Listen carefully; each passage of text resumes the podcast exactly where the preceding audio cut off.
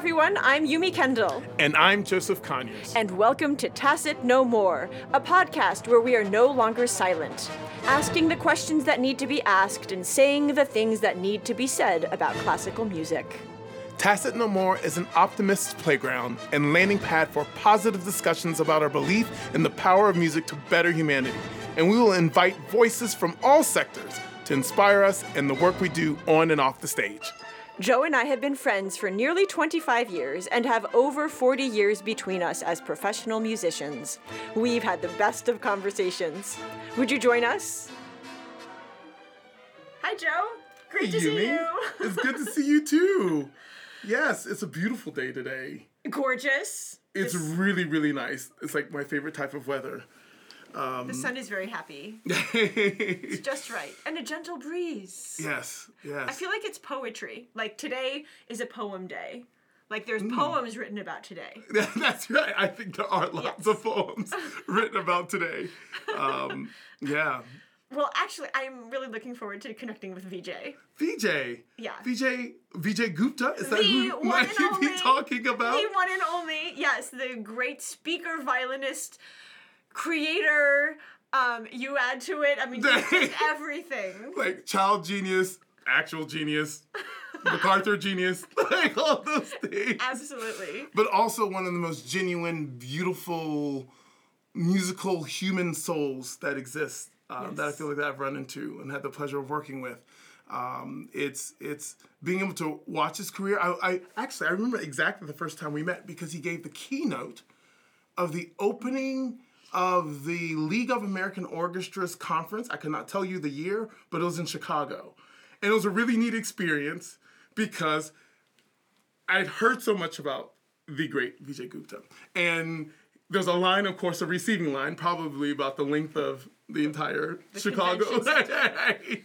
um, and uh, and it's so funny. Once I got in the room and I was like near him, he finished up and he looked at me and he goes. I've been waiting so long to meet you. Yes. it was a really, I was like, that's what I was about to say to you. Oh. Uh, and uh, of course, that sparked a really fantastic friendship um, uh, musician, uh, comrade. It's just he, he's just really uh, a beautiful person, beautiful soul. And I'm just so excited to introduce him to our audiences. Ab- absolutely. His reputation precedes him. It's been such a pleasure getting to know him over the years. I remember I first heard him speak here in Philadelphia at Jefferson, um, and he brings his experiences, his connections, his creativity, his soul to life. Yeah. and he shares so openly. And we're just so lucky to get to reconnect with him. Yes. Looking forward to it. All right. Well let's welcome vijay gupta to the show. Hey. Hi. Vijay gupta. Hey hi you guys i'm so happy to see you it's wonderful to see you VJ. always always a ray of sunshine and happiness and good feelings and all the good things thank you Thank you so much for having me. Um, one of the things that we're doing as part of this podcast to center us at the beginning and our conversations with our guests is um, we want to invite you to join us in an exercise we call One Good Thing. And this is an activity to bring connection and openness, and it orients us to the positive, which are all values that are important to us. Um, and it's kind of like shining a flashlight in a dark room, and what we pay attention to becomes what we experience. Um, so we want to ask ourselves and invite you and our listeners, if you want to share with us, um, what is something meaningful? What is something you're grateful for recently? So I'll go ahead and start, and then I'll ask Joe to share something, and then um, VJ, if you're willing to share something, that would be great too. Okay, so my recent, very, very recent one good thing was uh, on my way here, my it starts as one bad thing, but it becomes one good thing. My car battery, my car didn't start. So thank goodness I have AAA, and they showed up in like 35 minutes. And they did the test, and they ran the ran everything, and I just needed a new battery, and everything was fine. It was six years old, everything was fine. Thank goodness for AAA. Here we are. so I got here, and the reason on these these fabulous um, headphones is I, there's a red one and a black one, and it reminded me completely of the red to red and black to black when you're jumping a car because someone tried that and it didn't work. And anyway, so here we are. I'm grateful for AAA. Well, we're all grateful that Yumi was able to make it today. that's awesome. We just played a whole lot of music today at work. Uh, we did a recording of excerpts uh, to advertise pieces for uh, the upcoming season. And this is really simple, but to go through so much repertoire in a very short amount of time, I was just thankful to be a musician because it's all such great music. Mm-hmm. yeah. It just really made me appreciate the moment and uh, the time and the sound of my colleagues and just being part of that. And so it, it could have been a long day. And in a lot of ways, it was a long day, but it was also very refreshing because it's a reminder that we get to make great music all the time, which is great. It's like yeah. photographs brief moments of in the expanse. That's right. Of the repertoire. yeah. Completely. Oh wow! Like what a what a gift to be a musician, but what a gift to be reminded of like that feeling and like that range of being able to like dip into some expression for a little bit of time and like try it on and like live in it and then you realize that like you're being lived through it you know, and yes. like all these memories come up because you're playing that music. I don't know. I, I kind of have a car battery related thing too. It wasn't my actual car battery, it was my car remote key fob battery, which has been dead for weeks. Um, and just sort of like, so I, first of all, I've been very grateful for my wife's car and my ability to steal my wife's car when I need to. Um, but I, I, was also very grateful for CVS and being able to like quickly put in a new, uh, new battery into my key fob and have my car actually start again. Um, but, um, Gosh, I'm I'm so grateful to see both of you. That is really something that's bringing me a lot of joy right now, um, and to be having this conversation with you both. Um, but musically and physically, um, I I want to sort of say two two things I'm grateful for. Um, I recently came back from um, kind of a tour on the on the East Coast. I was in a in, in the town of Worcester, right outside Boston, and I was doing a lot of playing there. And um, the programs that I programmed and put myself through were kind of culminating ideas that took years to germinate and develop. And I'm so grateful for my body. Like one thing I've been so inspired by, you know, especially by by you, Joe, is is your your physical practice, you know, of, of being in the gym and working out. And I think it took me such a long time to realize that my instrument was my body. It wasn't my violin. You know, and, I wish, and I, I know we're going to get into this conversation in a little bit, but I wish that I had been taught earlier how to practice through my body instead of practicing through my brain only in this cerebral kind of stuck state. Because halfway through like the C major fugue that I'm playing, I'm like, oh, I'm exhausted. like I'm physic I'm physically exhausted, but it's taking every ounce of physical endurance to get through this program.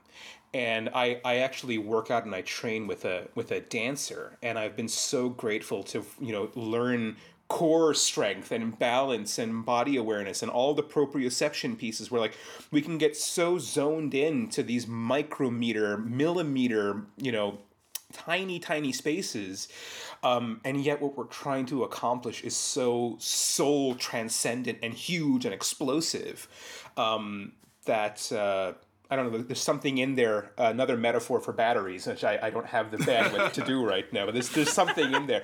Um, but I'll, I'll just tack on one more thing, which is that I recently, you know, I came back from from the East Coast, and my amazing violin maker, I, I play on a violin made in 2010 by an LA based violin maker named Eric Benning.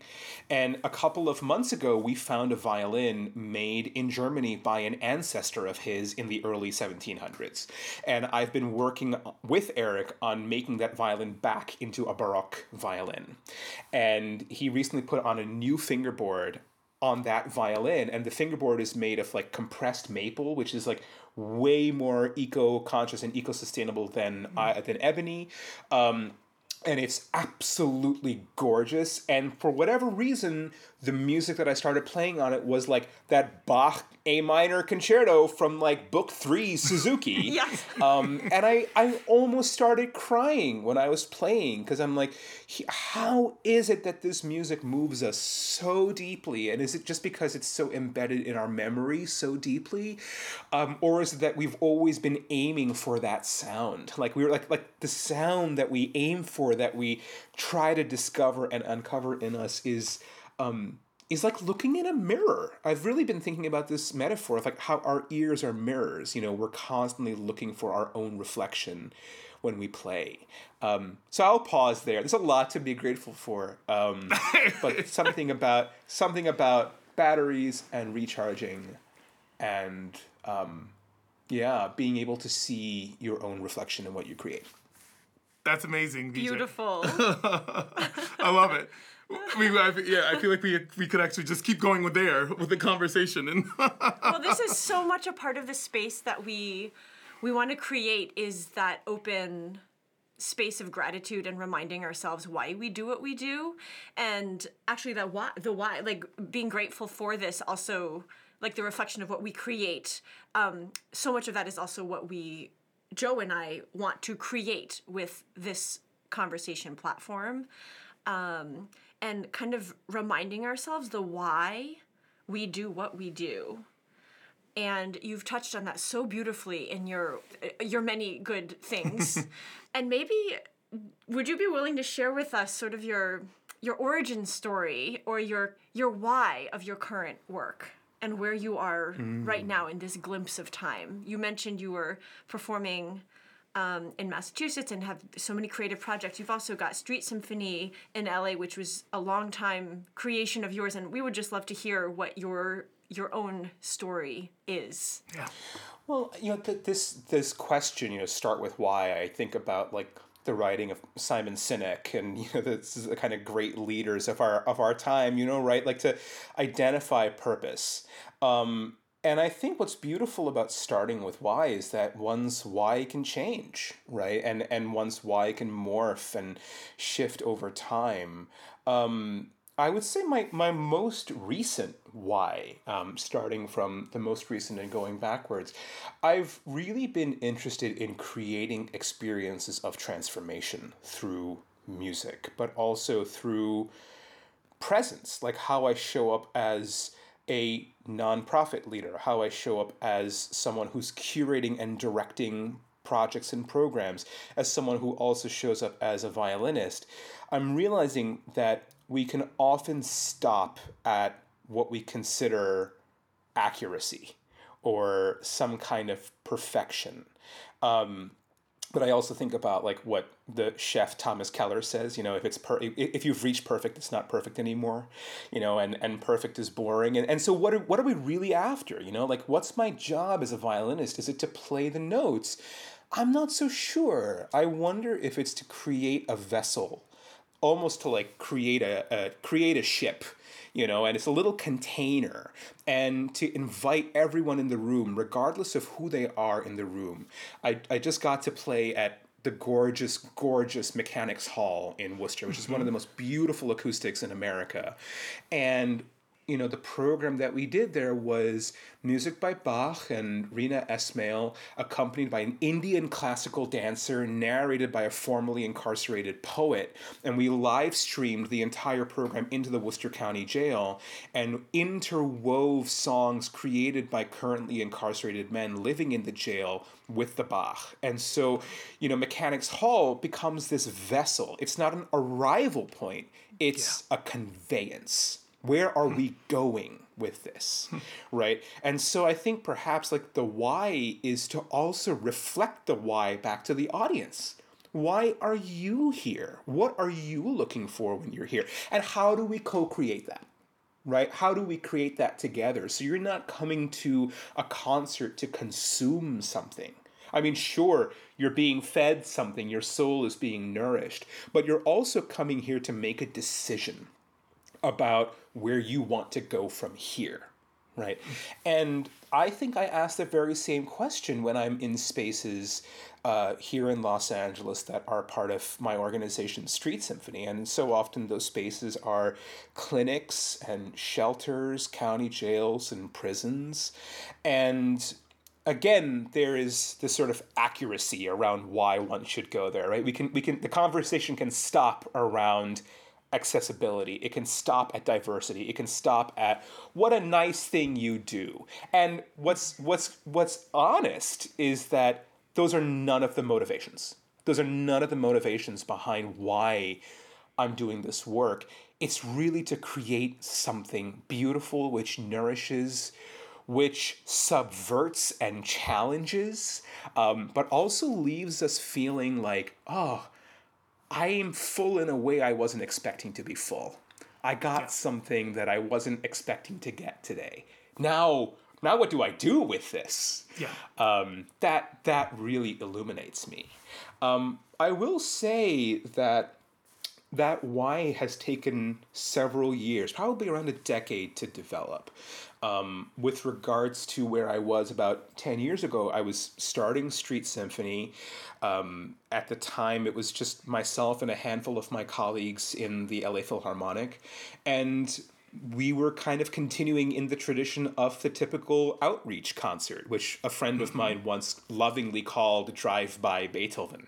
You know, it's this kind of thing where, like, we show up, we we play Beethoven for a bunch of black and brown people, we kind of spout some knowledge at them, and then we expect them to be to be better at the end of it. And one of the first experiences, one of the first experiences um, that I ever had playing in a clinic in Skid Row. We were halfway through the first movement of like the Opus 18 number 4 C minor Beethoven, you know, super dramatic Sturm und Drang and just like unbelievable. And and there I was playing first and I was like like probably three or four feet away from a woman sitting in the front row of the Skid Row clinic, and halfway through the first movement, she like put her hand in the air and her hand was like six inches from my face.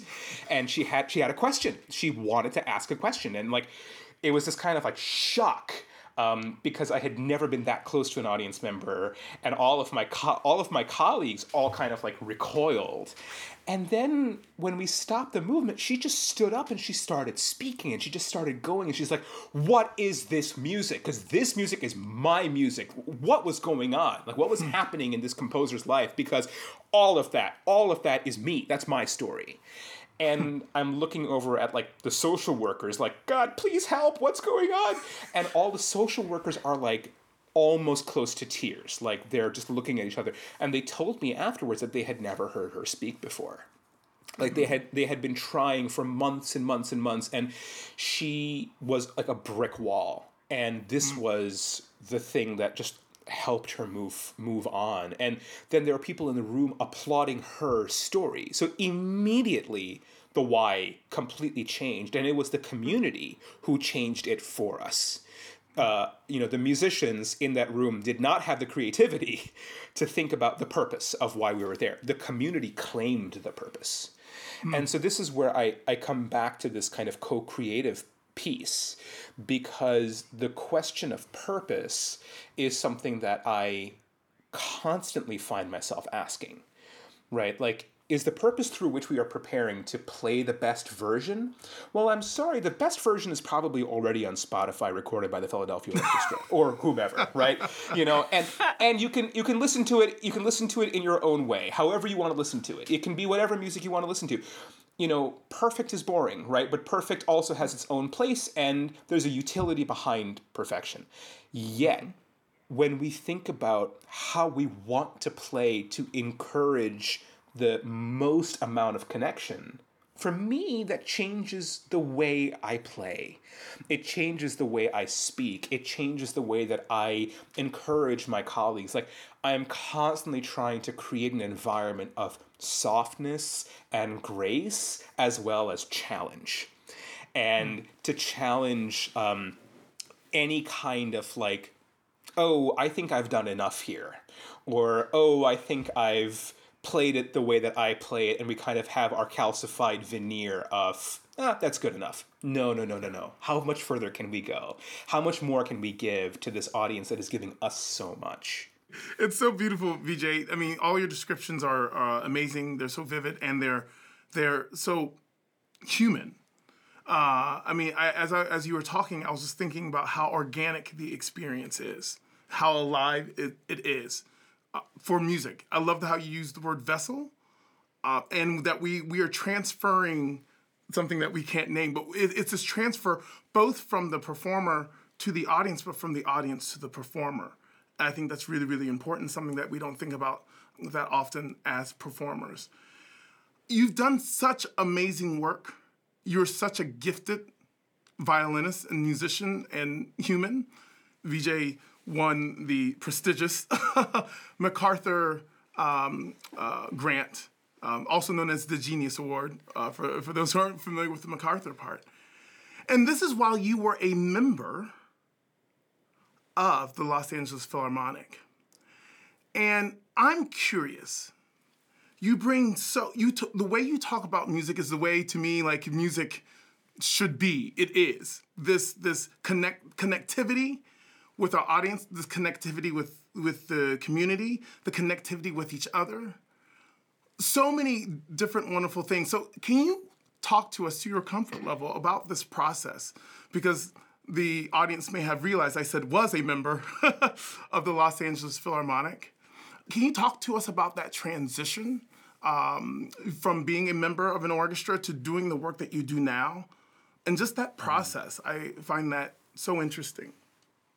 Well, well, thank you for the question and for your very kind words. I mean, it's you know it, when we talk when we think about like the the why as well. You know, I, I, I auditioned for the LA Phil in two thousand seven. I was at the time nineteen. I had never really taken an orchestral audition before, um, but I had been very lucky to study with an amazing concertmaster violinist named Glenn Dicterow, who was kind of like a, a surrogate parent to me. And um, during my lessons when I was a teenager, uh, he would just put excerpts in front of me. He's like, "Here's Don Juan, play it. Here's Heldenleben, play it." Um, and I was in love with him and his sound and who he was as a person. Um, but the motivation behind auditioning for the orchestra, in truth, was uh, kind of to escape my parents' uh, expectations of me to become a, a doctor. Um, mm. I, I, was kind of fleeing them, and I thought, um, okay, I, I need to try, I need to give myself at least one shot at a life as a musician. And the one shot I had, um, was to audition for the LA Phil, and mm-hmm. it was uh, you know, when, when I won the job, my, my my parents saw what the salary was. They were like, "Okay, I guess that's okay. I guess that's fine. You can you can go do that." Um, but um, I think, to, to be perfectly honest, I think I knew pretty early on, after a couple of years, that something didn't feel right to me. Um, f- you know, for me, living in Los Angeles, I was really overcome by um, witnessing a neighborhood, a community called Skid Row, which is the epicenter of the crisis of homelessness in America today. On any given night, upward of 5,000 individuals sleep on the street in downtown Los Angeles in walking distance of Walt Disney Concert Hall. And something about being on stage and making this music that I absolutely loved Brahms symphonies and, and Strauss and all the music, all the music that we love that I had dreamed about playing that I would like stand in my dorm room and conduct, you know, just waiting for this music to like become real. You know, I put on the Carlos Kleiber recording of Brahms 4 and just like move my body for 40 minutes because it was just the most glorious thing ever. Um, but you know, uh, on one hand, I, I didn't understand the cognitive dissonance between being on stage at Walt Disney Concert Hall, being on stage at the Hollywood Bowl, playing for these audiences for whom it seemed we could do absolutely no wrong, um, right. going on tour in swanky, amazing places, being on the road, and then coming back home to LA and kind of getting the sense of like, oh, those people are not our people. Those people who push a mm-hmm. shopping cart, those people who put who live in the tents. Um, there's something wrong with them. That's their fault. And another motivating why for me in my life was that I, I grew up in a very devout Hindu household. And um, part of the way I was raised was that um, every being is divine, um, there is God in every person, and that the ultimate form of worship is service. It's not mm-hmm. praying or chanting in front of an altar, it's showing up in whatever way you can for another human being. And there was a point when I was on stage and I was I was entering the LA Phil where I genuinely thought, God, like the world doesn't need another orchestral musician who sits on stage. Um, if there was ever a, a, benefit for someone to be a, a, a um, a, a, doctor like Paul Farmer or someone who could actually be out in the field doing public health works, um, yeah. I felt like that's where I should have been. And I felt tremendously shameful and guilty. Um, and hmm. perhaps at the time that was a naive feeling, and I felt somehow bad for doing something that I liked and loved. And yet, you know, the, I talked about Brahms 4. I'll never forget the first time I played Brahms 4 at the Hollywood Bowl. Um, and it was like my first summer at the bowl. I was 19. I was sitting like fifth stand outside, so as far away from the conductor as one can possibly get. And when I played in London Philharmonia for a couple of weeks, the, my colleagues in London they call that suicide corner because it's like the last chair in the end, and it's like it's like that, that gallows humor that only like British orchestral musicians have. You know, it's like, yeah, right, and that and that's what it would that's what it would feel like. Just this like you're out in this own island by yourself, and you know, I I loved working with Leonard Slatkin, and I will not forget that day because we got to the fourth movement, and Leonard Slatkin ends the rehearsal, and he says, "Oh, you all know it." You know how it goes. And I had never played it before. I had only listened to that Carlos Kleiber recording. And my stand partner, who was kind of like slightly hazing me at the time, he, uh, he kind of shouted to Slatkin and he said, uh, The new guy doesn't know it. And Slatkin looked me right in the eye and he said, hold on, good luck. You know, like you'll you'll you'll get through it. You know, see see you at the end. You know, and then like when he walked when he walked past me after the concert, he kind of looked at me and was like like, a heads up, like, "Hey, how'd it go? How'd it go for you?" You know, and at the Hollywood Bowl, like you're on a Megatron. You know, like there's a a, a, a camera that zooms in on you. So I'm just there sweating bullets, and that that wasn't fun. That wasn't soul fulfilling. That that wasn't music. That was entertainment. That was something where I felt really, um, I felt cheapened by that. I felt like there was something happening in that experience for myself personally, where, gosh, I I wish I could have spent a lifetime studying that piece of music and being in it and being with colleagues that were as nerding out about that music and playing it about the Passacaglia bass line and the retroinvertible counterpoint. And I wanted people who I could talk to about that. And um, you know and and I you know I, on one hand this is why I'm so grateful to be friends with you guys. Um, but on the other hand there were colleagues in the LA Phil who pulled me aside at 19 and 20 and said, hey, you know what? We're going to read all the Beethoven quartets. We're going to start from the beginning. We're going to go all the way to the end. We're going to do one at a time. Doesn't matter that you're 19. We're going to open some nice bottles of wine and we're all going to become friends and we're all going to play this music together. And what I realized is that's that's how I learned how to fall in love with music, you know, with mm-hmm. with my colleagues, and it was through those relationships.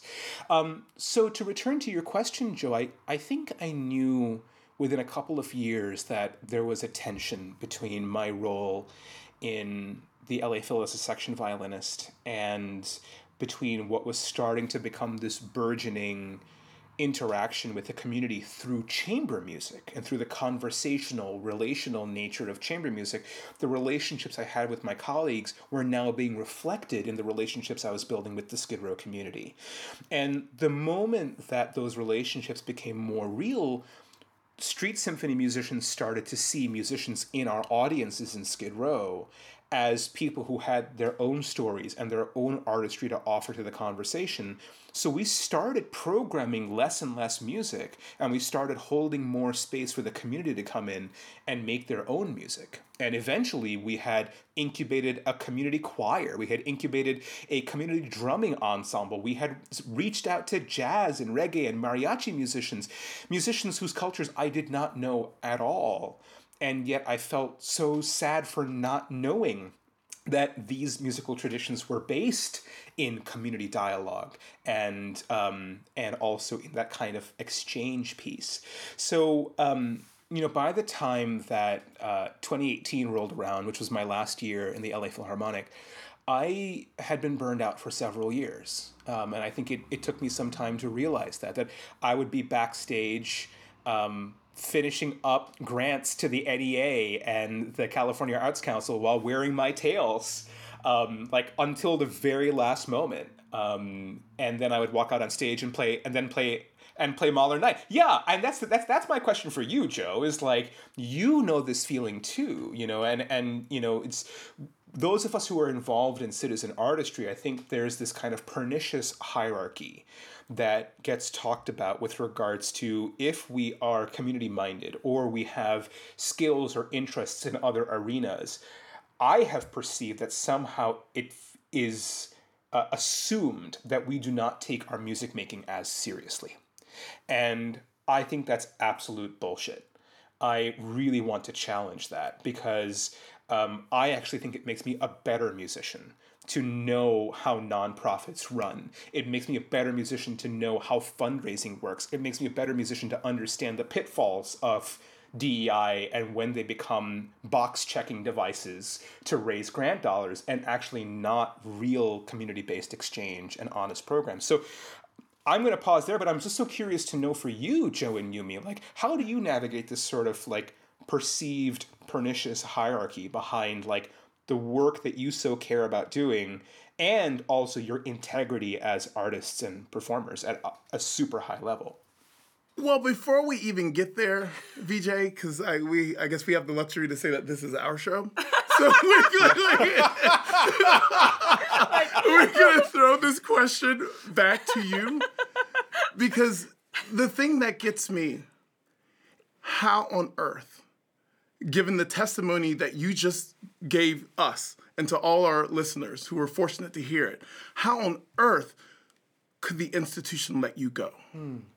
I will say that um, at the time, the CEO of the LA Phil was Simon Woods, uh, who is now the president of the uh, League of American Orchestras.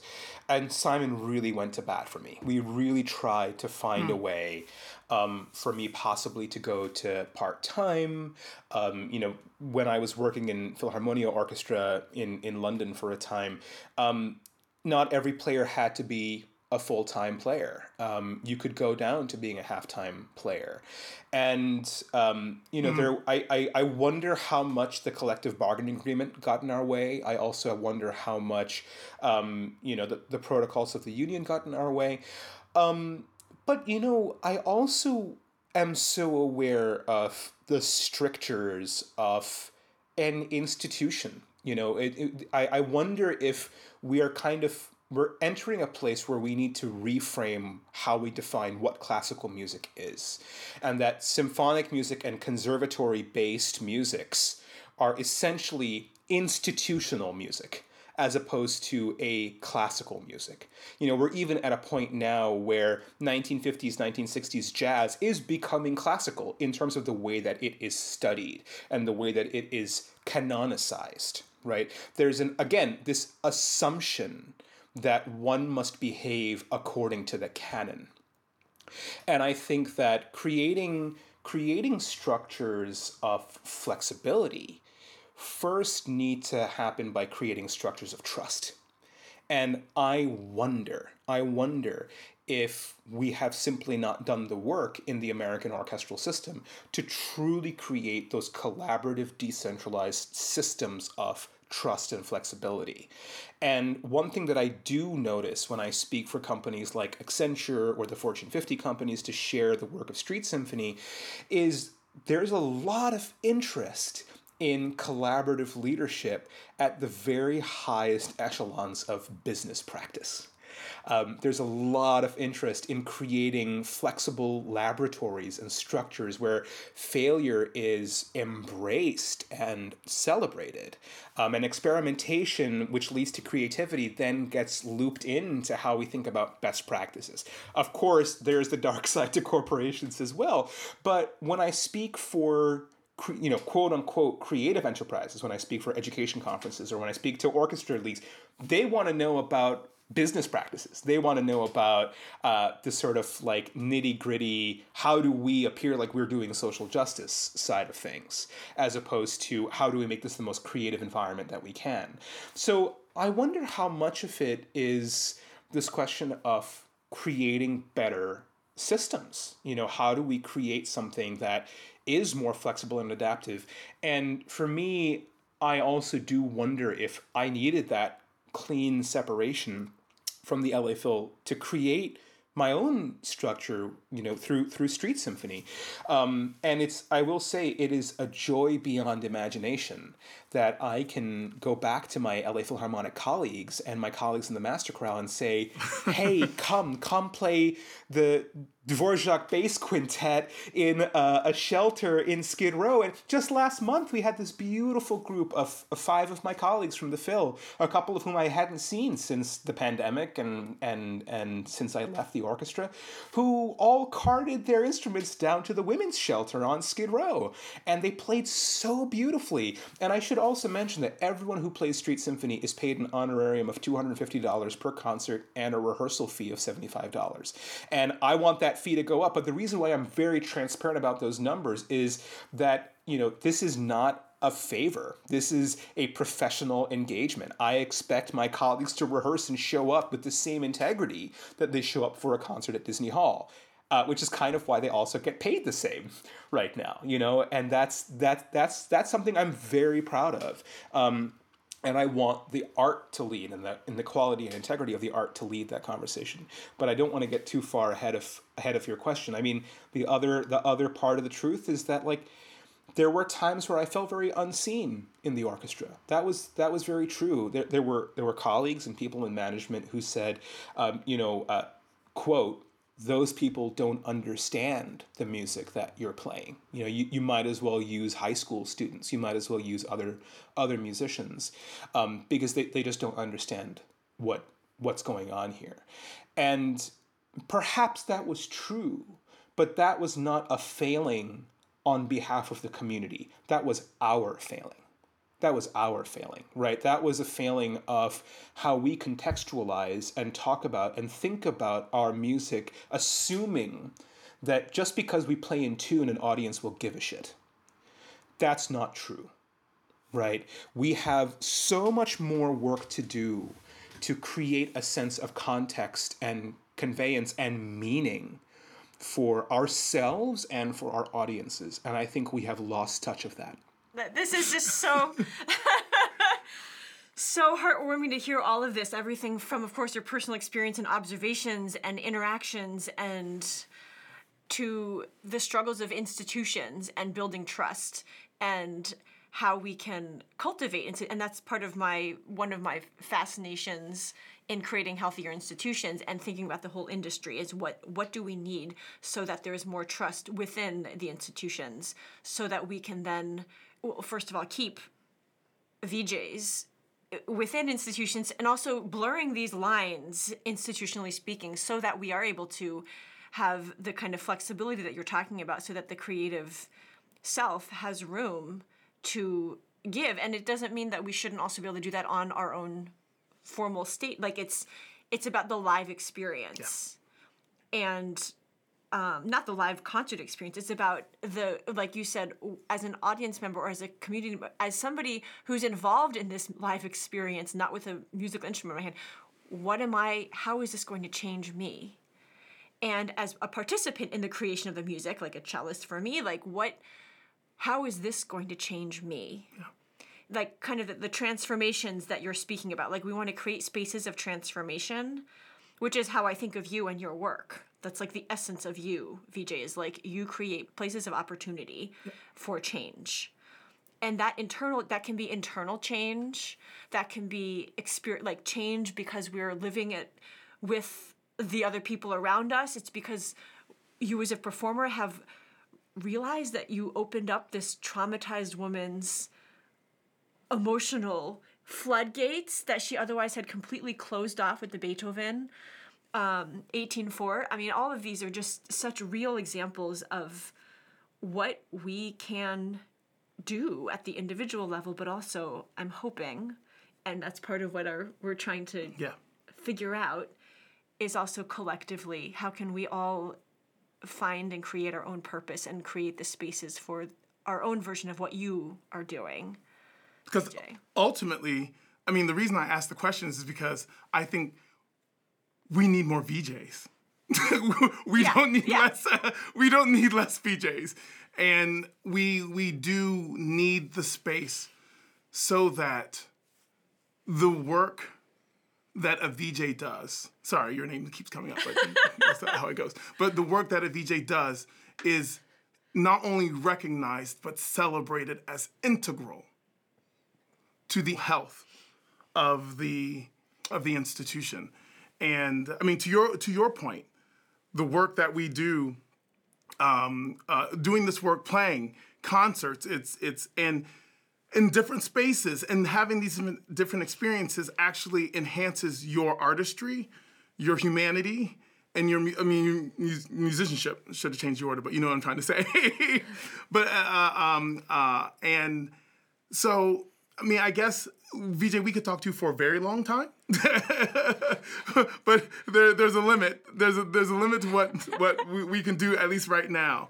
But I would like to ask, given this um, premise, what what does Vijay Gupta, and I'm gonna make this make this totally on you. What does Vijay Gupta tell a young musician today, who's looking at our field? And looking at the wonderful opportunities of performance at the highest level around the world. But also, they might have this inner desire that there's something more that they want to um, uh, uh, bring to the world and have in the community. How do they marry marry those two things, and how do they enter into the space that we currently call I say currently call because well whatever, but we currently call classical music. This classical music space. This this what what do you what advice do you tell a young person um, coming up? Do not let anyone limit your curiosity. Do not let anyone limit what you are interested in.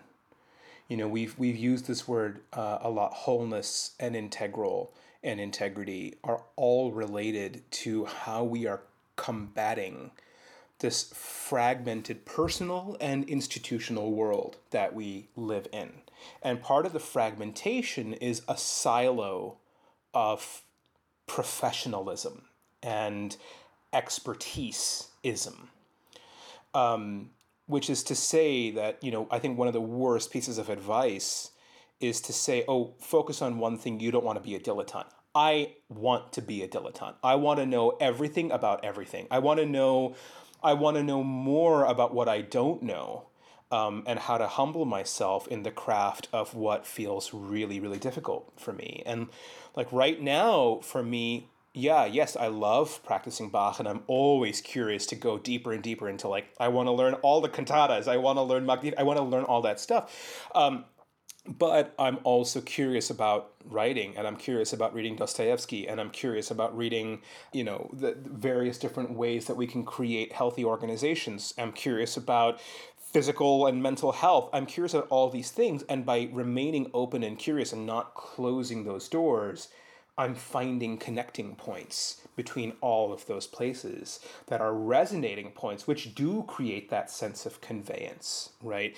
Um, my dad was a travel agent and he spoke multiple languages. Um, he, you know, his his job was to get tickets at the last minute for Bengali families living in the Mid Hudson Valley to fly back to India at a moment's notice, um, especially when a loved one, like a grandparent, was was ill and possibly was was about to pass away.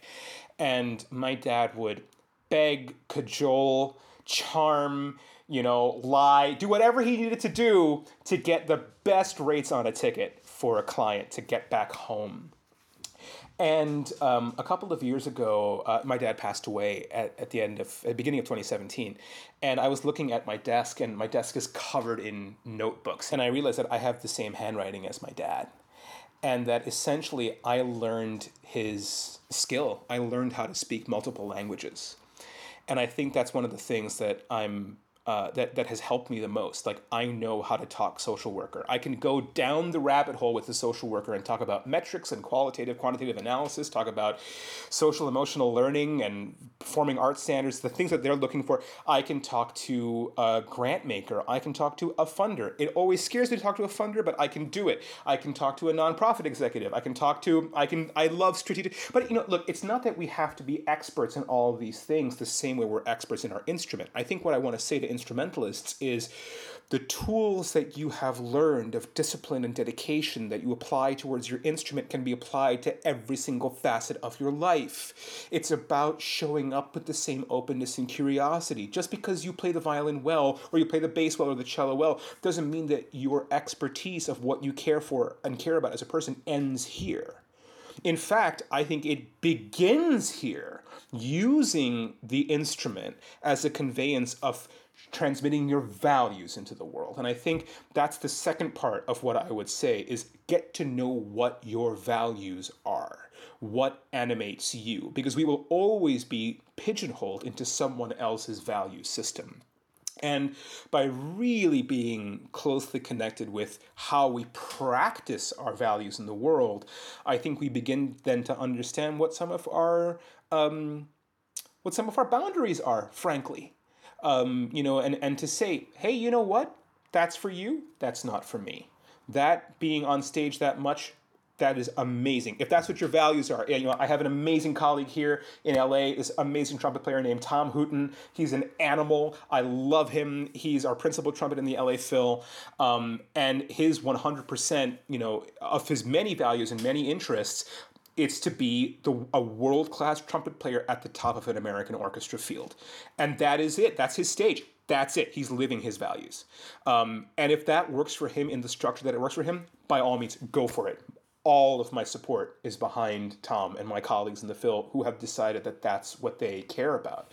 Um, so it's not to paint all of my colleagues with a bad brush by any means. It's also to say that, like, v- values are allowed to evolve and how we practice our values is allowed to change in the world.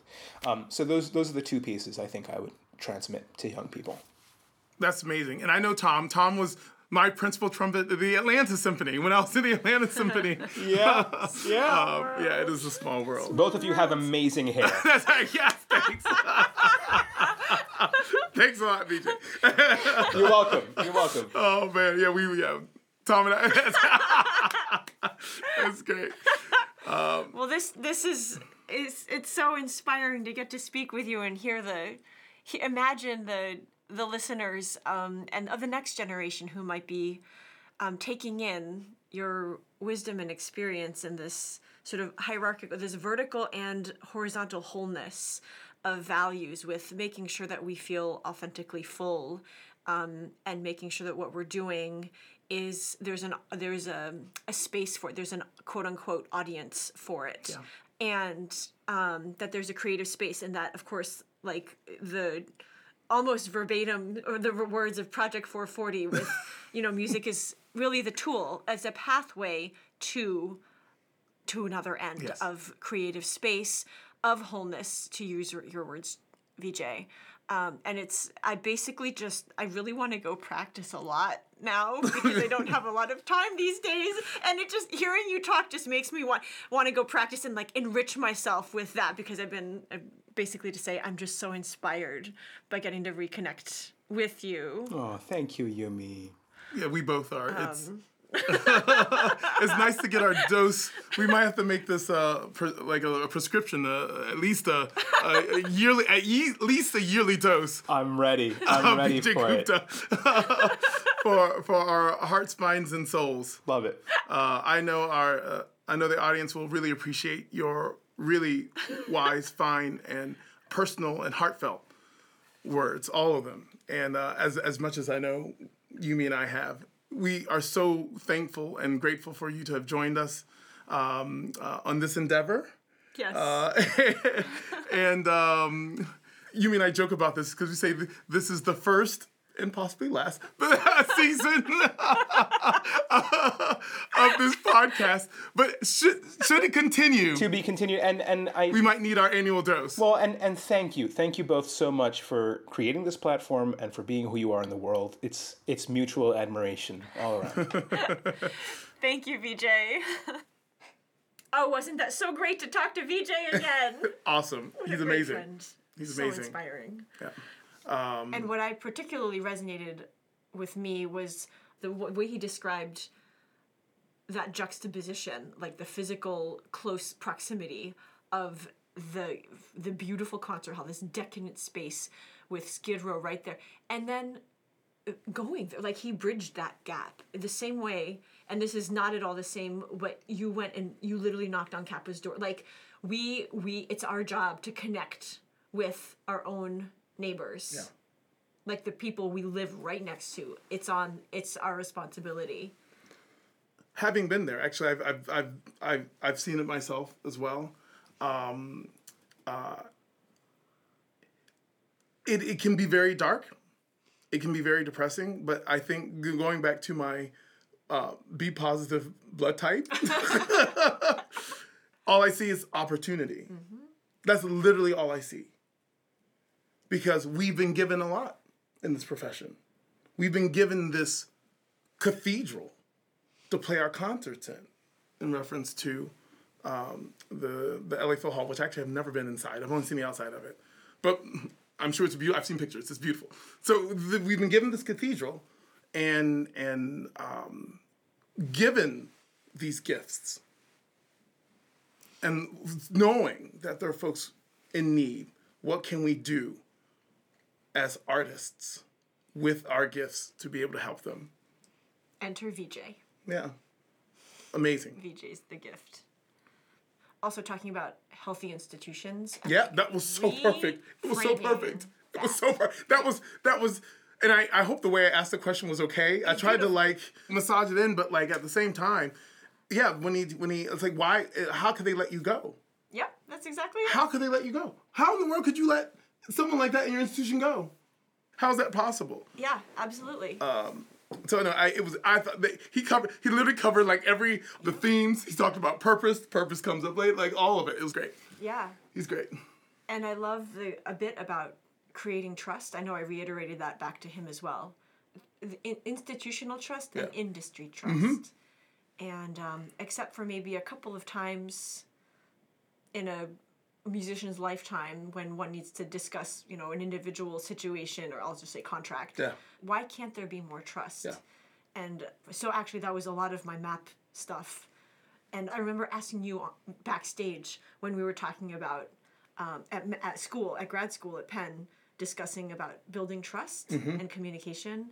And I remember asking you and several of our colleagues, like, how do you trust? Do you trust on stage? Like, how do you musically? And you answered, I trust that we're all gonna play when the conductor does a downbeat. like there's an, and I didn't even real. I was, in, I my mind was in like the backstage the institutional trust, but on st- your mind went immediately to, on stage. I trust all of us. We're gonna oh, yeah. play. Yeah like everybody who's supposed to play is gonna play and we're gonna play together yeah. and we're gonna sound awesome like there was just this magnitude and like this gravitas to your response of like it was so confident and it was so beautiful and heartfelt like that's the kind of stuff we need to remind ourselves of musically and yeah. the essence of why we are there and how can we radiate that out everywhere if yes. we if we go with our conversation of you know orchestra as a microcosm of society right and yeah. that trust that we have on stage. Even if they're little things, oh, I don't know if the stand, the stand isn't exactly the right, all of these. But again, like one good thing, our experience is what we pay attention to. Right. Good. No, no, I was gonna say, I would say to that end, because I'm thinking about how some folks might respond to that. Trust is earned. Mm-hmm. So, and I, I think uh, there's the tr- there, there's what we. How we treat others as our, ourselves, how the institution treats us, mm-hmm. and then how we collectively treat each other. Mm-hmm. Um, that's what builds the trust. Right. If we are not ever put in the space to build that trust, mm-hmm. then the trust will never transpire. And I feel like that might be one of the issues with our work because we're never everything is so oh, sorry folks both my brother and sister in, are in corporate but everything's so corporate uh-huh. that that that this idea of building trust is not it's all uh, transactional. Right. We do this you do this we do this you do this. So there is no there, the trust is not needed because it's transactional except for the, it's the trust that will get us to the next level of where we want to be. Yes. And the way we epitomize it on the stage as performers. Yes and what you made me think of is also another layer of trust which is in some cases rebuilding trust. Yeah. Yes. And something i learned about was it's called um, we know about post traumatic stress disorder, but there's also post traumatic growth. Mm. And that's been studied more in army veterans who are re-entering society, so at the individual level. But PTG has been less studied as institutions, and that is something that fascinates me because trust is embedded in post-traumatic growth like learning how to trust yourself right. again learning how to trust ourselves again right. and i'm speaking specifically in our in in in my experience from the bankruptcy mm-hmm. and there's learning how to trust again institution even if many individuals are no longer here anymore from the leadership roles who were responsible for that decision it's it's there's a there's a residue there yes um, that is still present. And so I think there's just, you know, elephant in the room. That's one thing about rebuilding trust and how to do that. Right. And one must also be receptive to rebuilding trust. Right. If you see yourself as a victim versus as a perpetrator or an instigator versus a receive like whichever right. quote unquote side you want to take because we're using silos here in the effort of rebuilding trust and eliminating those or smoothing outlines um, you know one needs to be willing to risk to to rebuild right. as well. Right. Yeah. Like music. it's like I mean it's like it's chamber music. That's exactly what it is. And then and yeah, and then you can trust and then you can perform and then we all celebrate. What a beautiful thing. VJ VJ so inspiring. That's right. Thank you, Thank VJ. you, VJ. Okay, everyone, as we wrap up our time together, we want to invite you to join us for this episode's Name That Tune segment. We will be playing a quick segment of a piece of music. If you think you know it, go and submit your answers via the question box on our Instagram stories or by sending us an email at info at tacetnomore.com. That's info at tacetnomore.com. We'll choose one winner to receive, wait for it Last week they waited for it. I'm gonna make you wait too. Uh, uh, one winner will receive a jar of Joe's Jam, which is um, uh, a product of actual jam that supports my nonprofit organization Project 440. So the uh, here we go. This is this is the moment you've all been waiting for. In the name of that tune. Can anyone tell us where this excerpt comes from?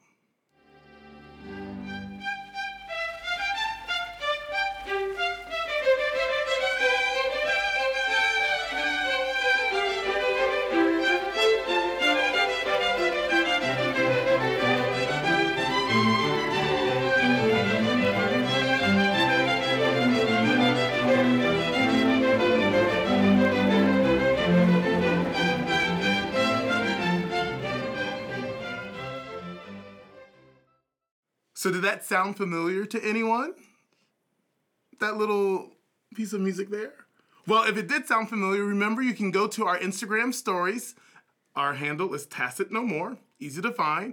And uh, via the question box, be sure to put your answer there, or you can send us an email at info at tacetnomore.com. Thank y'all so much for listening.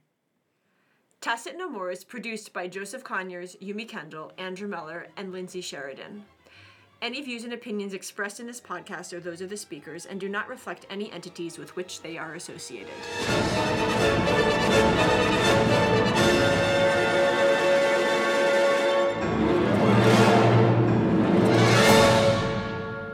In our next episode. Well, I mean, I think it was a, a realization that women are missing. And that came to me very slowly and in, in a number of ways. Um, and I guess as I became aware of that, um, sort of consciously aware of it, I also became very acutely aware that the silence of marginalized people that allows their marginalization to continue. So that is something that I sort of actively decided, well, I'm just, you know, not going to shut up anymore.